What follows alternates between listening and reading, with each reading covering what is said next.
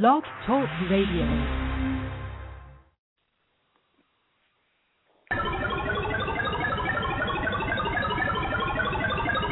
It's Sunday evening, and welcome to Pause I Am Radio. Your hosts for tonight's show are Robert Breining and Jack Mackenroth. They'll be taking your calls and speaking with a different guest each week. You're encouraged to call in and share some of your life experiences with us.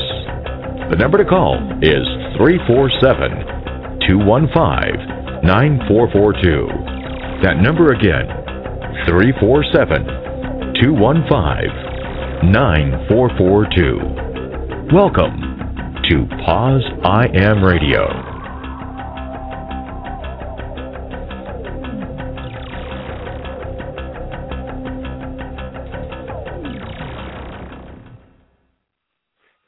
Evening, everyone, and welcome to POZIAM Radio. I am your host, Robert Breining, and a little bit later I'll be joined by my co-host, Jack Mackenroth. I am excited to have you all with me. This is our second show back, so it's kind of nice to get back into the routine um, after the new year and the holidays. Um, so I'm excited about that. Um, one thing I did want to um, let me see. Here's Jack. Jack, are you with me? Hi. Hey, how are you? Happy New Year. you too. Feels like forever. It does. So how's Miami? It's good. It's um nice it, it no, actually it's not it's been cool. I think we're like experiencing our version of the rest of the country. So it's finally getting cold in New York and whatever. And I think it's probably I mean for Miami it's cool. It's probably like sixty three or something today. Oh, how cold! It's like thirty. I know, freezing. well, it's so funny because if it drops below 70, everyone here gets like their sweater. And they're like, "Oh my god, it's so cold." I'm like, "Oh, really? Like this is a nice day in spring in New York, Billy." so you haven't turned into a snowbird yet? No, no, no. I mean, I wish. I wish I was like independently wealthy and I could just jet down here whenever I want. But it's been good. Good. How are you? I'm doing great. I'm doing great. Just getting everything situated. You know, trying to catch up with the holidays and everything. So it's nice. I know. Getting ready for the busy, uh, you know, season with conferences coming up and everything. So it should be fun. Good.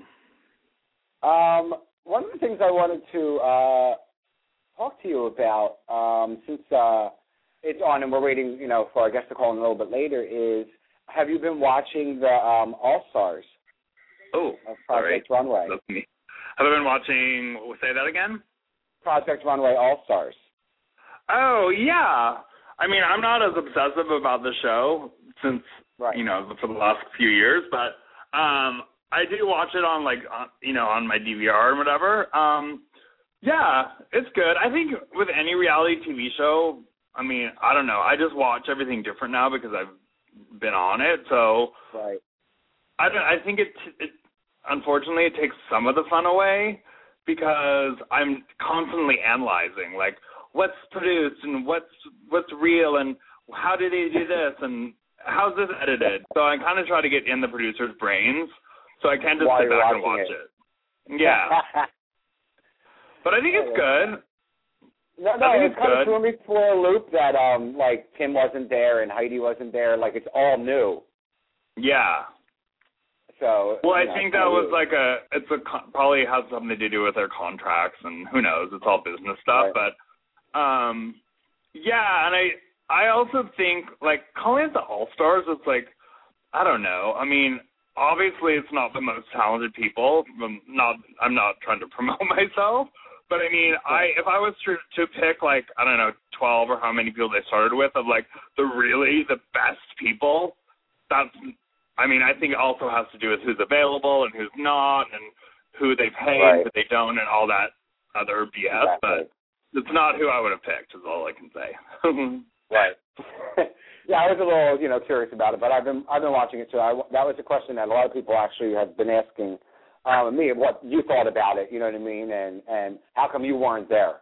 That was something that somebody asked me the other day um, at group. And they well, that's that. easy enough. They they've never asked me to come back for anything ever. So I don't know what that's all about, but I wouldn't go back at this point because I don't think people kind of realize it's it's basically um five weeks of your life that you're trapped and they don't pay you and it's totally exhausting. Like it's nonstop filming. There's no days off. It's and it's just excruciating. So I don't think I would go back if even if they asked me because it's it's just too much. I'm like I've sort of moved on and it seems like it's really fun when you're watching it, but it's it's it's pretty intense. Like I even know Mondo. I was talking with him last month, and he was like, "I did not have fun. It was really hardcore." and I mean, the taping's already it's it's long over. It was I think they finished it in the summer. Right. So he was like, he's like, it was torturous. It's just, and I think the All Stars he even said was even it's a little bit more intense because everybody knows how the game is played when you go into right. it. So he's like, it was really intense and it wasn't as fun. And I think part of that whole torturous process is a little bit fun because you don't know what to expect. But when you go into it knowing, oh my God, we're going to be up for 14 hours straight sewing, then you're like, this is not as fun as I thought it was going to be. so oh, shit, that's funny. So um, one of the other things I did want to um, I, I did want to mention some of the shows that we have coming up uh, for people who are listening maybe uh, for the first time. Um, but um, first, I'm going to have to go into my 2012 calendar for the Cure, Jack Mackenroth's calendar, to find oh, out. This is my my super calendar. You know, I sit here and I was looking at I'm in, you know we're in January, so I looked at January and I was like, oh, you know, what if I re- reenacted every single one of Jack's photos, right, and did something funny just to like play. And then I got to February and I was like, I can't do it. well, I don't know what month is what. What's in February? What does it look like? Well, February has your butt, so I was like, oh, I can't right. do that. oh, you could. Come on. yeah, I'm sure, but Joe wouldn't like that. So. no, I'm sure you wouldn't. My mom doesn't like it that much. My mom doesn't like it that much either. Oh well. Hello. I'm sure. I'm sure. Yeah, I'm here. Oh, okay. Sorry, I got a little feedback. No, that's fine. Uh, so I just want to mention that coming up uh, next week, uh, the 22nd, we're going to have Butch McKay, and he runs the Positive Living Conference down in Fort Walton Beach, Florida. Um, it's one of the, the best conferences that I've been to, and it's like 98% of the people there are HIV positive. So it's really good to go and connect with other people that you know are living with the disease, and that's one of this conference where it's not you know overran by you know people who work for pharmaceutical companies or or whatever. So um, who's going to come on the 22nd? Because no, really, you go to these conferences and you're like, oh, well, I want to talk to other people who are HIV positive. You no, I. I know, no. It, I mean, they have to do what they do, but it's like I know right. that what you're saying. It's like you're actually going there to kind of network and meet new people, and there's like 18,000 reps from different things hawking their like keychains and stuff, and you're like, mm, yeah, no. Uh, February 5th, we're going to have James Osman on. Uh, he's a, a, member of PASA, and he just recently joined, and he's going to come on and share his story. On um, the 12th of February, we're going to have Logan Vox on, and he runs the Positive Young, the, what is it? Positive Young People Foundation in California. And then on the 19th, Jack, uh, Paul from the Pause Cruises is going to come on and uh, talk oh, about good. cruises. Yeah, usually we have Nate on, and Paul is kind of the guy behind the scenes who does, I guess, most of the work. I'm assuming um, and started it all. So he's going to come on and uh, talk about it. Yeah, I met with him. Actually, it sounds really cool. I I think it's in October, if I'm not mistaken, of next year. Yeah. Like, didn't they just go on there? So they just did it. Yeah. Yeah, I was actually yeah. just on the phone with him. It's October. I want to say like 28th to the 4th. It's like the week of Halloween. Right. Yeah, I talked to him about somehow maybe participating next year. I don't know. They're probably already making reservations and stuff. So yeah, yeah some, I, it, it could be fun. have you been on a cruise before? I have not, but um Mark has, Mark King, and uh he does blogs about it and you know, it seems great. A lot of people that we know have been on it, so Yeah, yeah. He was talking about Mark when I'm he's like he's like, Hey, do you know that crazy Mark King? I'm like, Oh yeah, girl, I know her. Speaking of cruises, did you see that messed up cruise ship in Italy or off the coast of Italy that tipped over? Yeah, that was crazy. Yeah. That makes me not want to go. I know, because I was talking to my friend tonight, and he was like, "Oh God, cruises!" Like he's like, I, he's like, I would get claustrophobic, and I'm like, well, when you see a picture of a cruise ship lying on the side, yeah, I get it. Yeah, I'm the type of person I'm like petrified to look out and have all water around me. Yeah. Especially like well, I think, black, so like I'm hesitant. Yeah, being trapped that makes me nervous. And I can't. Yeah, not being able to swim to like land. No, I don't like. No, that. I know. like I can swim, but not that long. Yeah. You could probably no, handle very, it with your very arms. You could probably swim well, I know, while. but it depends where it is. Like if it's like Titanic-y in the middle of nowhere and it's like 30 degrees with ice chunks floating in it, yeah, that's not gonna happen. oh, that's funny. Okay, I see we have our guest on the line, so I'm going to um, go ahead and bring on uh, Greg Halpen. Uh, Greg is a self-mastery coach and healer, and he's going to come on and share his story and talk about, um, I guess it's not this necessarily this new adventure, but this new website that he just um, began. So please help me welcome Greg. Greg, welcome to the show. Hey, what's up? Hey, how are you? Hey, Greg. hey, Jack. Hey, Bro- uh, Robert. How you doing? It's good to be here. Good. Good. Good to have you. How you been? Good, good. Just kind of, you know, it's getting cold here in New York, and I went out to, to two boots just a little, little while ago, and I froze, and now I'm back. now I'm back home, like just cuddled up on my couch. Where do you live Right, in the right. city? I live on um the You don't have to give West me your exact address. You don't have to give me your exact address. I'm just curious. I know. I, I don't even care because I'm so open about that. But yeah, I, I live on the Upper West Side uh, near um Riverside Drive. Oh, good. Yeah, it's it's nice up here. It's um it's quiet. My I live in a I live literally live in a walk-in closet, very fancy walk-in closet, and very good, for good New York. for New York. For New Very York. New York. So, Greg, Well, um, good. let's let's start off. Um, I'm gonna you know take it uh, from from your website. Tell us um, you know about the day when you were 27 years old and you, as I quote from you, a medical bomb, biggity bomb was dropped on your doorstep. lack of better words, but um yeah, it was like, you know, I met somebody, I was kind of living in the city already for about 4 years or so. and I met someone new and I'm like, well, you know, I think I think it, I should get tested since I've never been tested before and um and I had already been out for years and you know I've already had sex and all that stuff. And um HIV and AIDS has already been out since, you know, for I guess what, 10 years, 11 years already. And so I thought, well, I might as well get tested. And so I got tested and, you know, lo and behold, I tested positive for HIV. and yeah, it was was- Did you get tested on a regular basis, or was this kind of just No. out of the blue? You thought? just out of the blue. I mean, I, I kind of grew up in a in a in an environment where that sort of thing just wasn't talked about or supported. So I really didn't know anything about, you know, getting tested. I just heard, you know, you hear the horror stories, but you never hear like the treatment side of it or the or the getting tested side of it or or being careful side of it. So that was my very first time. And, And this was and- in. I'm reading. I'm reading from your website as well. It's 1997. You said it correct. Yeah, 97, 1997. So, I, I mean, I actually at that point I'd already been positive for God nine years or something. But um, I kind of so '97 there it was still basically people were getting sick, but I think it was protease inhibitors were just hitting right around then, correct? Like in the '94, '95. So Yes. people were kind of doing okay, but it was a little bit like a turnaround period for a lot of people. Did you feel that?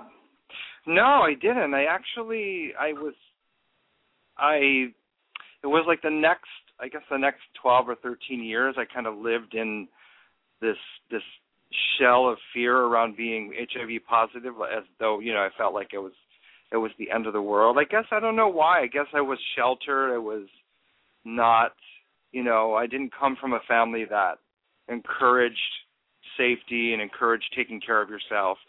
So I kind of brought that experience into my, you know, into my adult life. So I never, I never like, I, I wasn't awakened to the reality of like, wow, yeah, so there are new meds out and people are actually starting to live now and you know people aren't dying as much. So it wasn't really that much of a reality. Right. How did you how did you um find support? Were you did you know people who were hiv positive? Did you have friends? No i didn't. I was actually the day i found out I, I called up my best friend and she, and she just came directly over to my apartment. And she was kind of my my support for a while. Then I did some support groups for a while in the city and um it's just very interesting. I didn't I I kind of like lived the whole experience just on my own and like I I internalized everything. And I didn't like seek out like I went to GMHC for certain things and you know, I got some really great health um great uh, healthcare at St. Vincent's Hospital that just recently closed or closed a few year, couple of years ago. That. I miss yeah. St. Vincent. I'm sorry. I miss St. Vincent's. I had I had a, a lot of shit go down there, but it was great. It, well, it was great to have it though. It was great to have Love it. having it go down. yeah. Yeah, totally. I mean, I was very shocked that they they were closed. They were like my that was my place. That was my yeah, me too. My like safe place. so I guess the new facility is is pretty nice at Mount Sinai, but but yeah, it was just it's a, it was a very interesting twelve or thirteen years of just living in living inside of my head about it. Like I said in my description, I didn't the I wasn't like it didn't consume my immune system. It didn't like it did make my immune system shrink a little bit, but I didn't get sick. But what got me sick was my yeah, I'm on meds now, and I yeah I've been on meds for a while, and everything is you know 100% wonderful with my with my health. It was just um it was kind of consuming my emotions and my in my mind. So I guess it just did, and I guess it does that for anybody who is. Yeah, I was gonna say. I was gonna say. I think that's actually really common where people, yeah. especially because of the judgment that's still put on you. Um, you know, I mean, it's easier. Mm-hmm. External, it's easier externally to not talk about it, but I think internally it's not fun for anyone. Yeah, there's still a bit of there is still a little bit of a stigma out there. Do you think? Oh my God, massive. Yeah, massive, I think right? I think once you've once you've talked about it and come out about it and are kind of comfortable yourself with it, you kind of forget. But when you go somewhere that doesn't, I mean, in Manhattan especially, you're kind of there's you know a lot of other positive people and it's not such a big deal. But when you go somewhere where it's not openly talked about, you totally notice that there's a judgment and people still. I still get emails from people every day that are like, Facebook messages and they're like, "Oh my God, I hope you're okay, and I hope you you don't look sick, and you know I hope you get better." And I'm like, "Yeah, you don't know what you're talking about."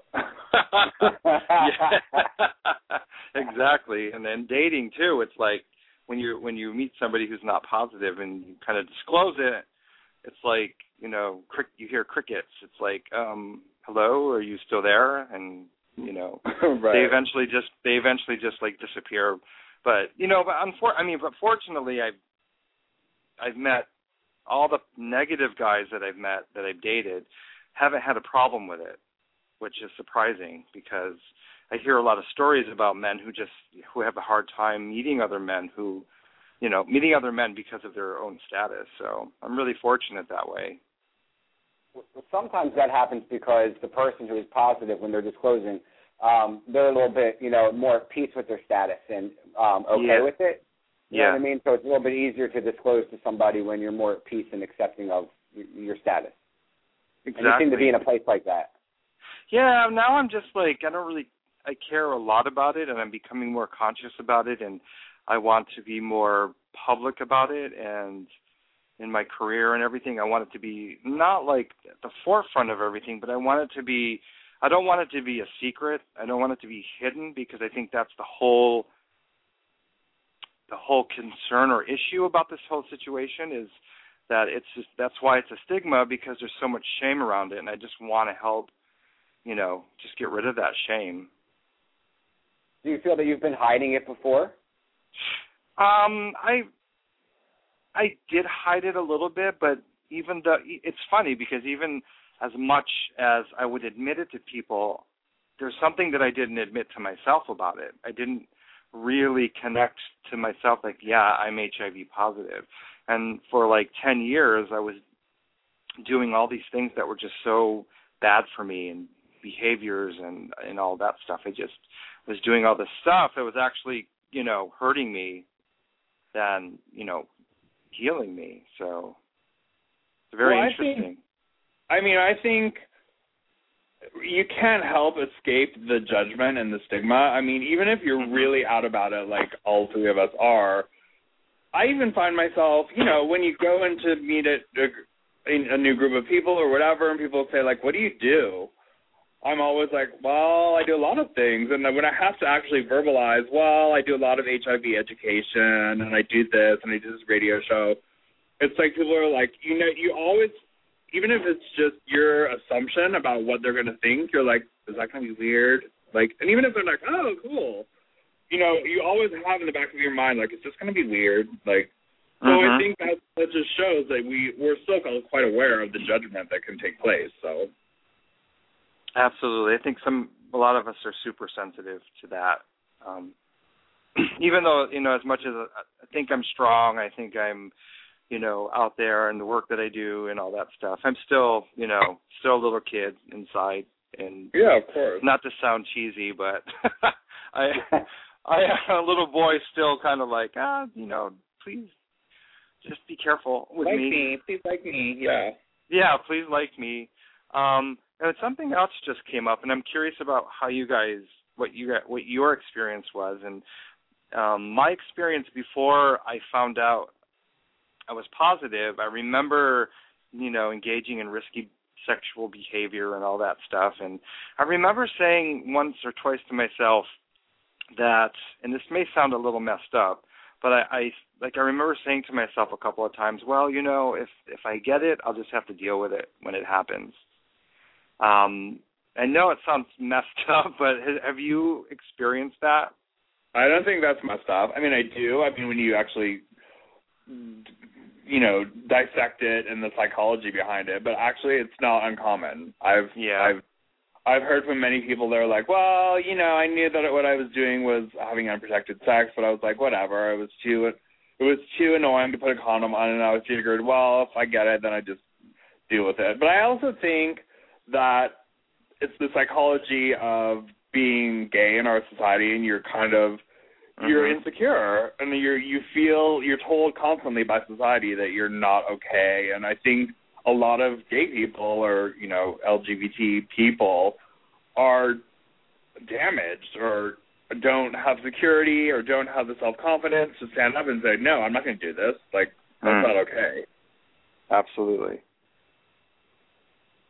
yeah, I think that's something that um, you know is thought about. But when I thought of that, it was because I was usually tweaking on some sort of drug, and you know I would think, oh well, if I get it, I get it, no big deal. I'm too busy having fun right now. So for yeah, me, that was why that thought was through my head because I was usually high. Yeah, that's um, it, it's just interesting. But I I always thought like, wow, I can't like when I realized I was thinking that way. I Was, it, it just came to me as this like epiphany, like wow, I how how can people think that way? But I do I do get it. I do understand where that thinking comes from. So it's very interesting. So tell us a little bit about your your website and what you're doing now. So what I'm doing now is well, I'm doing a couple of things. Um, I'm um, launching myself as a solo singer in you know in different forms. I have a musical theater background. And the other thing that I'm doing, like those are that's one of my passions. So my other passion is um being a you know I don't want to call myself a healer, but you know I'm a life uh, self mastery coach and healer, and I just kind of from my own experiences uh, experience of pain and suffering. I just want to help other people, you know, work through that, especially gay men. Um, I think there's a lot of wounded men out there who could use some direction. So I'm very excited about that. I just kind of launched it a couple months ago. So tell everyone what the website is. It's called Urban. I know. Hmm? Sorry. Go ahead. it's called UrbanOasisSpiritualCenter.org, and my my whole idea for that is like eventually I would love to have um, a um, like a real live in person space that has that offers programs and different spiritual meditations and, and you know, yoga and all support groups and but I wanted I wanted to have like a, a New York edge to it. Um, that's why it's called a urban oasis. Cool. Right, can, can you for for people who don't understand, please explain what a self mastery coach is. So essentially, a self mastery coach is somebody who helps somebody master their themselves, you know, master their lives in whatever area in area that they want to kind of work through. But my what I'm finding that my calling is is pain, emotional pain, and helping people kind of you know, it's not some like from trauma or whatever. It's not about getting rid of it or pushing it away. It's about changing your perspective because you can change your perspective around certain situations. And so essentially that's that's what that is about. It's so, sort of un- it's sort of unfolding still, so and what by what do you mean by healer? Like, is that just kind of emotional, or what is? I mean, because when I think of healer, I think of like in the crazy seventies. No, I'm just kidding. In the crazy what? I said I'm Jesus. No, just kidding. No, totally. Oh, that's good. We we've never we've never had him on our show before, so that would be good. Well, it's um, good to be here. no, but when I think of he, when people say healer, that reminds me of like the crazy people. Like, what was that? Um, a woman that in the like 70s and 80s that just said like if you have cancer it's because you manifest it and like you know that that that or, that shit stuff from like the 80s. Or is it more along the lines of like a Reiki healer? It's sort of like well healer healer has such so many different meanings to it and there are so many different modalities to healing but i guess i look at healing as a way of um just helping somebody else leading somebody else into their own truth and into a place of more joy and happiness, you know, without sounding, you know, too corny about it, but that's that's really that's how I see that's how I view healing. Um I do have a little bit of a weirdness around the word healing, but it's very, you know, it's very in. It's I hate to say that, but it's in and trendy, so um it kind of helps. yeah, that makes sense. And I'm also like really big on the not religion thing, like not like reli- I'm not really for religion at all. I'm I'm all about this the spiritual teachings of all these amazing people like Jesus and Buddha and you know all those great people. So I'm like very much of an advocate of that. Cool. I see that you I, were you talking about Louise Hay? Oh yes, that's who it is. oh, Louise, yeah. Louise Hay, she's crazy, and basically my friend was like, "Oh, I was on that hayride and I couldn't wait to get off." But that is so. Yeah, funny. she was. I think she was like I think seventies, eighties, and she was. She basically said like if you have some sort of illness, it's your fault somehow in your head. I mean, I don't think it was that negative. I don't think it was that negative, but she was. She was. She was nuts. I love that. That's, that's just my opinion. I love that word nuts. It's great. Yeah. It's a professional word. We use it all the time. You're nuts. You're nuts. That's funny. I'm Jesus, so, you know. Yeah, you're Jesus and I'm nuts. so um so yeah, those those are the two things that I'm really, you know, it's been I'm 42 I'll be 42 in in March. And like Me I too. said, I lived Mm-hmm. I'm sorry. Yeah, who was 42? Me too. I'm 42. Yay! Right on. Right on. yeah. And so I, I'm looking at this as like just an awakening all all around because I lived, you know, I don't want to keep repeating it, but I lived in such a shell for like 10 years that that you know this is my time and all of that crazy stuff. Cool. Real quick, I just want to open up the um, the phone lines for people to call in. If you'd like to uh, give us a call here, you have a question for Greg, you can reach us at three four seven two one five nine four four two and press the number one, so you'll be put in the queue, and we know you want to speak to us. Um, how has your family dealt with um, your status, Greg? Uh, well, my family's actually really, really, really supportive. They've al- they always have been, and that is something that I'm really lucky and blessed to have. Um, and it's just, I think it's changed our family in, in a big way. Um, in, in in terms of how we, you know, how we communicate, because we kind of we kind of had a very chaotic life in the past, and I think that's sort of uh, helped heal it a little bit. But they're really good about it. They're really good. My mom's very supportive. Cool, cool. Do you have siblings? Do you have siblings? Sorry. Yeah, my Mhm. yeah, my siblings as well. Everybody's like, you know, always making sure that I'm good and very supportive of what I do and where I go and all my craziness and my insanity. They, That- That's kind of weird, Greg, because you talk about, um, you know, how it, you thought it kind of brought your family kind of closer together, and I kind of feel it did the same for me. And sometimes I'll go to um, support group and I'll hear some of the younger people who are newly diagnosed talk about dreading to tell their family and how their family is really negative about, you know, gives a negative response to them telling that they're HIV positive. And it, it, people need to be reminded that that some, you know, that families will come around because for me it wasn't. They weren't open arms right away. You know what I mean? They, they had to work themselves around. So to hear that coming from you is great. That that your family absolutely. open. need to be reminded. Absolutely, because you know, you know, whether whatever kind of rejection that they're experiencing, it's because the family's afraid. I mean, that that's the only reason why. It's it always boils down to fear.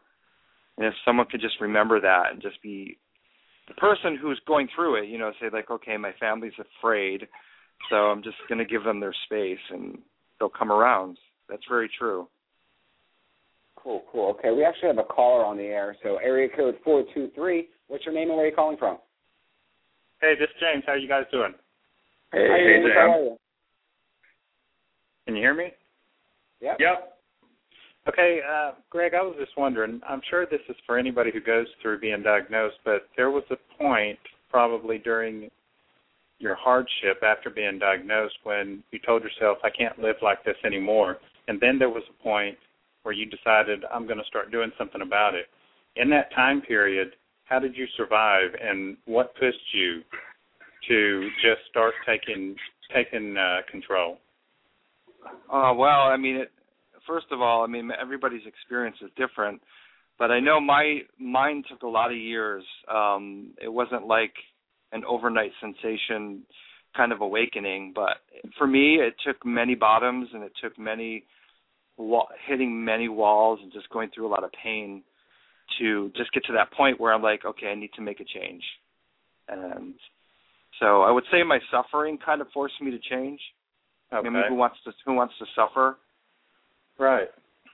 Um, so so essentially, that's that's how I, you know, came to start taking better care of myself, and actually thriving, and just like you know, I'm I'm going to do everything that I want to do in my life, and you know, nothing's going to stop me. Absolutely, I agree with you on that. And you know, I've read over your site and stuff, and I'm very happy for you. I, I really Well, am. thank you, thank you very much. I appreciate that. Absolutely, it was good talking with you. Okay, you too. Take care. Thank you. Uh-huh. Cool. Cool. That was very cool. So, what um, you have? Uh, I saw some things being posted on Facebook. You're talking about doing some sort of a, a four-week teleworkshop. Can you tell me a little bit about that? Um, yeah, in March I'm going to launch this four-week teleworkshop, which it ta- all takes place on the telephone, and it's going to be nine people, and it's going to take them through a series of, um, you know, they're going to bring their own agenda, their own like what do they want to work on, what do they want to let go of, what kind of pain do they want to let go of, and what do they want to accomplish this year. And so they get four weeks to really work through like the crap and the shit of the stuff that goes on in our minds that kind of stops us from you know really going for the gold. So that's that's essentially what that is about. And it starts in um March, and you can find everything on the website on my they website. can go there and sign up for it all. Yep. Cool. Now, Jack, are you still with me? Yeah. Okay, I thought I lost you for a second. I'm just listening and I had to pee. so I Got took really y'all into the I took y'all into the bathroom with me. Robert, I think you have a little bit of a del- someone has one of the three of us has a delay, so we're kind of like stomping over each other, but it's fine. Yeah, it's totally seamless. It seems seamless. Okay, then maybe, maybe I'm the one with the delay. Probably since you called in late. Oh snap! Snap, girl. oh shit. So, Greg, what's your see? and This is why we keep running into each other. Um, what's your like experience now? And like, you know, you talked about the stigma and whatever, but are you? Do you? Are you? Obviously, you're really fairly open about it. How, Yeah. how, how's your experience now? I mean, do you still feel the stigma? Just for me in Manhattan, I don't really feel it. I think living in New York, it's a little bit of a different world than if you were to say go somewhere more rural where they don't. Uh, you know, I, I Mhm. in my per- personally in my personal group of friends, like mo- more of the gay men my age that I know are positive than not.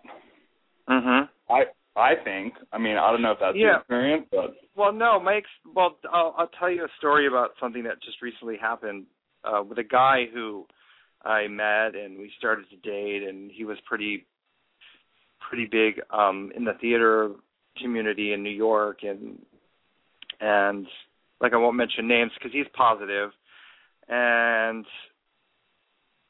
I I wrote something on Facebook because I'm very open about it. I wrote something thoughtful and and something about me being HIV positive and how something inspirational I wrote. And so somebody else saw that and it's really silly, but somebody else saw that and told him and he freaked out and like he he panicked and stuff because he's so afraid to he, he's so afraid to to that uh, of anybody knowing in the theater community that he's positive because he's afraid that it will affect his career. And I thought that was like really sad. Yeah, well, I don't think that's uncommon. I've had people before that.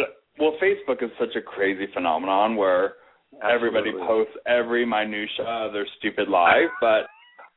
well, well, no. I mean, I've been around twenty-year-olds that basically take picture take take pictures every five minutes and post it. And I'm like, okay, but no, I think I'm very conscious of that because I'm so out about my HIV status that I've had people before that were like, if we're dating or whatever, they're like, they don't have a problem with it, but they're like, oh, I don't know if you should post pictures of us on Facebook because then people are going to assume, even if they were negative.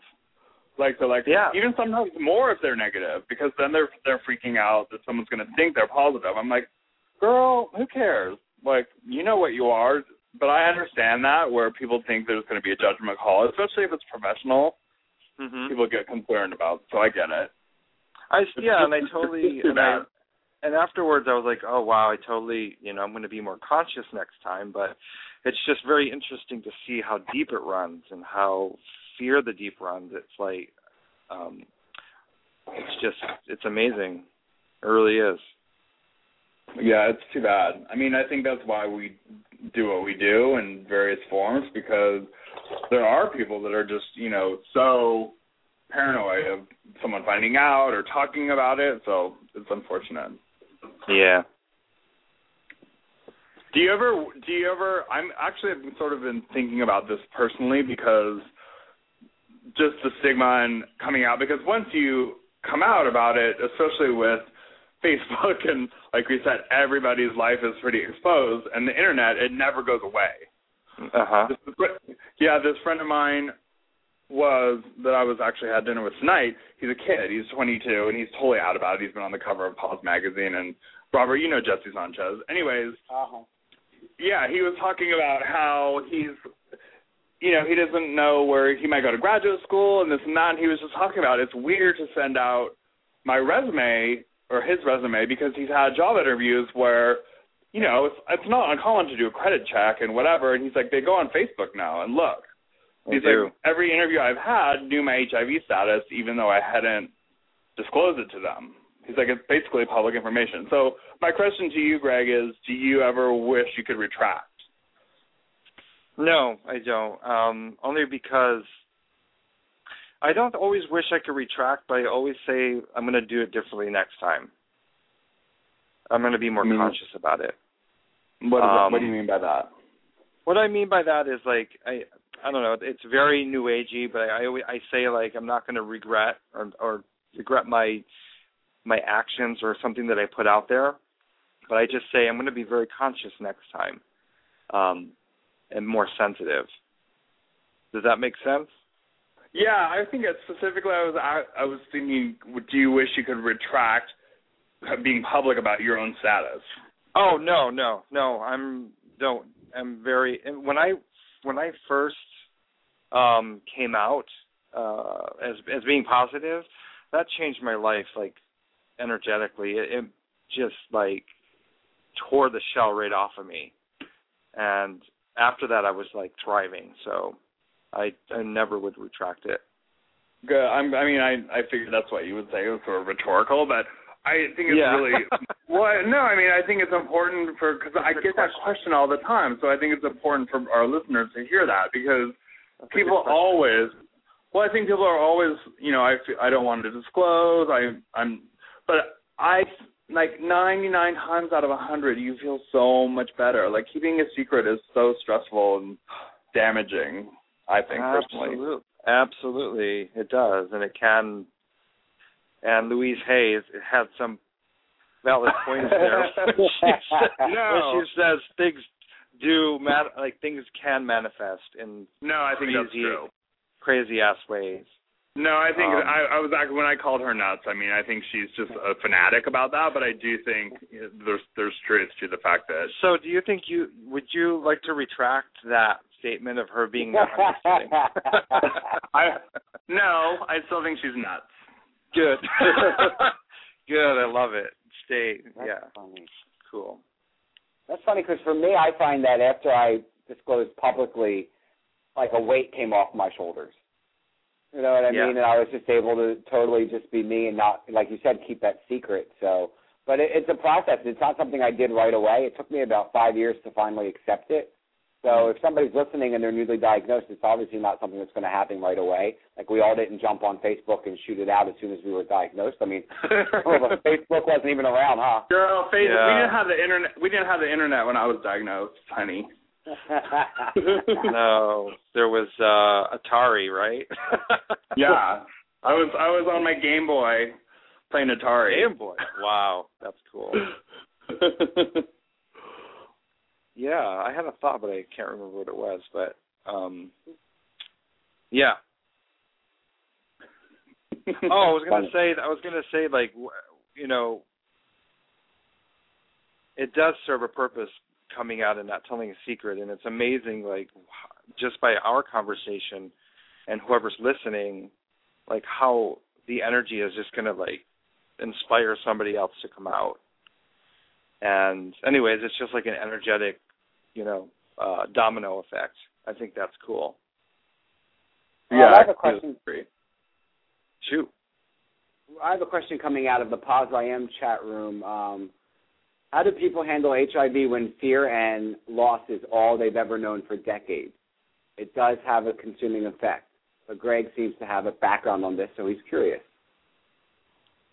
Okay. What's the que- where is it? Is it on the The question um, is, what what does what does Greg advise for HIV negative guys on how to deal with HIV without it consuming our thoughts when entering relationships, especially if they become intimate? It's often a, bar- a barrier and block, just not just physically but spiritually.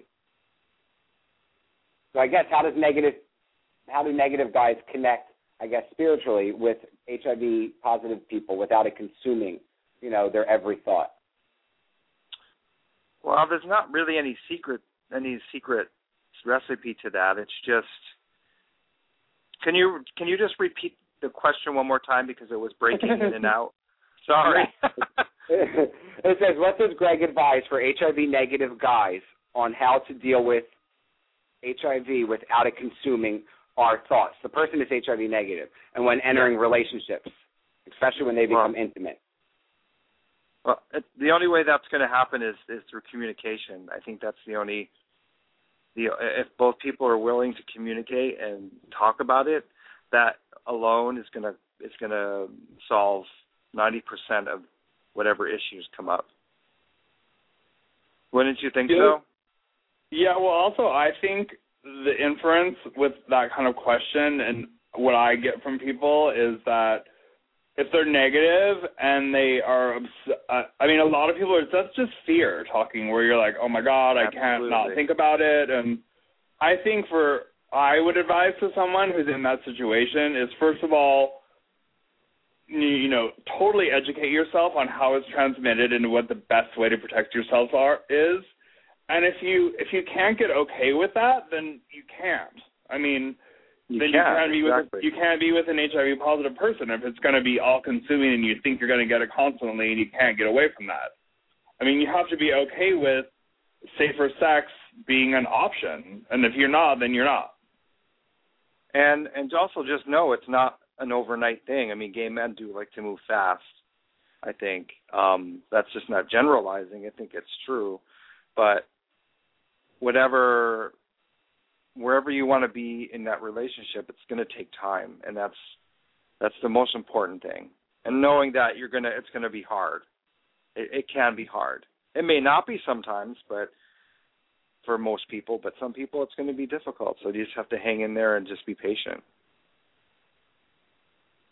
Yeah, I totally agree. Another question coming out of um, the chat room is how have how did you deal with starting meds, and and how are your side effects? Oh God! Like I started meds like uh like nine ten years ago, and it was like HAART. You have to hit hard. I think it was H A A R T. Oh God, you're in that. yeah, I was in that, and and it was really dumb idea because um I was a hot mess back then, and I was not gonna I was not gonna adhere to anything. So I I started the medication, and I fucked it up. I didn't take it a lot, or I didn't take it when I was supposed to, and eventually I became um resistant to one of them. So I stopped taking meds altogether for like five years until like three years ago when I started up again and luckily there's so many new meds out, so many new um lines out that um there's just a lot of great choices now. So it was hard at the beginning for me because you really have to be mentally ready to take med- medication. Don't listen to doctors if they if they're going to tell you you need to take it right now because you have to be ready. Actually, I think that's a really good point because it's so true. I mean, you can be prescribed all this the medicine in the world, and if you aren't committed to adhering to it, I mean, it doesn't matter. So Mhm. it's a good point. Absolutely. We are down to the last 12 minutes, so I just want to really quick throw the number out there again if you'd like to call us here at the show and have a question for Greg, 347-215-9442, and press the number one button so you can reach us here. Um, what was the question? Here it is. Um, um, question from the chat room. When you stopped taking your meds, was it under supervision of your doctor or was it a choice that you made on your own? There was a choice I made on my own. um, yeah, I just said, you know, I I said, you know, I this is really too hard for me. I mean, it sounds like why is it hard to take your meds? But believe me, when when you're going through like an emotional crisis, um, that has to do with HIV and other things. You know, HIV wasn't just the only thing that was causing me to go a little cray cray, but um, I, I needed to like. I made the choice. I said I got to stop because if I just continue to do this, I'm not. I'm just going to screw it up. So I made the choice. Like I listened to myself and I said I need to stop. Well, I think that's a good message for people as well. Like you know, people are like, oh, with HIV, it's not a big deal. You just take a pill and you're fine. Well, it's not that easy for everyone. I mean, I, I, especially back in the day, you had to take multiple pills, and now it's like, yeah, I mean, you have to do other. It's not just popping a pill and then you just like, you know, hey, I'm great. I mean, there's other aspects to taking care of yourself that. I mean, yeah, you can just do the the minimal. I mean, first of all, you don't have to take meds at all, and you, if you do, you can take the minimal and not, and you can, you know, be a hot mess and party and do whatever. Well, that's obviously not the best course of action. So hmm it is, you know, when you decide to take care of yourself, it's it's you should in full force and not just be like, oh, okay, well, let me just, you know, take a pill, I'll be fine. It's more than that. Exactly. It really is more than that. It's a definite. A, it's an emotional thing, a mental thing. I mean, it's not like taking, you know, um antibiotics. It's it. This is like, literally, it's a lifesaver. I mean, the meds are a lifesaver, as as expensive and toxic as they can be. Even though they're, you know, nowadays they're a lot less toxic, but they are a lifesaver. I want to ask you, do you think I found for me myself and uh, I know other people that I, especially back in the you know when I was I was diagnosed in '89 and the medications were controversial, but I found it I find it empowering. Like I actually like to take the pill Mm-hmm. because I'm like oh, I feel like I'm doing something proactive for myself, and you Mhm. know, and do you find that? I do, and I, I'm you know it's a little hard sometimes, but I'm finding I'm finding more peace with it. I do see like wow, this is really um this is saving my life essentially. So Right. yeah, I do, and I think that's a good point um to visualize it that way or to look at it that way. That's really good. I, I totally agree. Uh, one of the things that I wanted to talk to you about, since we're winding down to the last couple of minutes, it was one of the headlines I wanted to uh, talk about before uh, you came on, Greg, was, uh, but in Wyoming, PA, uh, right here in my own home state, there was a headline um, that hit the news on January 11th, and it was a, a guy who was basically going to pharmacies and holding up pharmacies in Berks and Montgomery counties by telling the workers that they, he was armed with a needle that had the AIDS virus in it. And he's going to these pharmaceutical companies, not sort of companies, going to these pharmacies and basically robbing them with a needle that supposedly has the HIV virus in it, just to get like Percocets and pain medications and things like that. And it pisses me off because HIV doesn't hit the headlines here in PA for the alarming, you know, the high infection rate or you know the AIDS Walk or World AIDS Day. It only hits there when stuff like this hits the headlines, and it pisses me off. What are your thoughts on this? Yeah, I think that's stupid. I mean, stupid. I, I think the media and the whole their whole perception of the whole the whole the, the way that this whole issue is viewed by America. I think that is kind of fucked up. Yeah, I totally agree. Jack, what do you think? Could you imagine? Professionally speaking. Yeah, no, I mean, I listen. I think you know the media is sensation likes to cover sensational stories. They don't like to cover when people are doing good work or you know, please, the Kardashians have their own TV show for doing nothing. So no, I mean, I think it, it's it we're, we can't we can't really expect more from the media, but you know, I mean, you just have to keep doing what we're doing because beyond headlines, I mean, there's really we have an influence and there's people doing really good work that you know, I mean, I I think unfortunately that's what is grabbing headlines, sensational crap like that, but there's more to it. yeah, it's it's very sensational, and you really can't do anything about it except like like he said, we just doing what we're doing, doing what you're doing. I Yeah, feel like exactly. there's a, I feel like there's a shift. Something's happening. I think i i- with the media and the news station. Something is happening with, like especially with Fox and everything. I just it's all going to be crashing down. I think. Well, I also Not- not- I I personally think that so much more. I mean, like Facebook and Twitter is so immediate now. I mean, granted that's not a worthy news source, but it's like you know when you see something on the on TV by by the evening news, if it happened in the morning, it's already tired. You know, it's Abso- like well they've been talking about it on Twitter for six hours, so I think that kind of stuff. It's you know, in the immediacy of the public's need for information, it's like okay, well that news that that news bit about some guy with a needle that'll be in the headlines for a day, and then the next day it'll be onto something new. So I know it's sort of damaging that kind of stuff, but it's like I think people, I think you're right, Greg, that the media's changing and people are becoming more educated in a lot of ways because of, of all this mass media, but also I think it's isolating for other people that aren't tapped into all that. So it, it's interesting. It'll be interesting to see how it evolves. Yeah, it is. It, it will be because it, it is a little intense right now. yeah.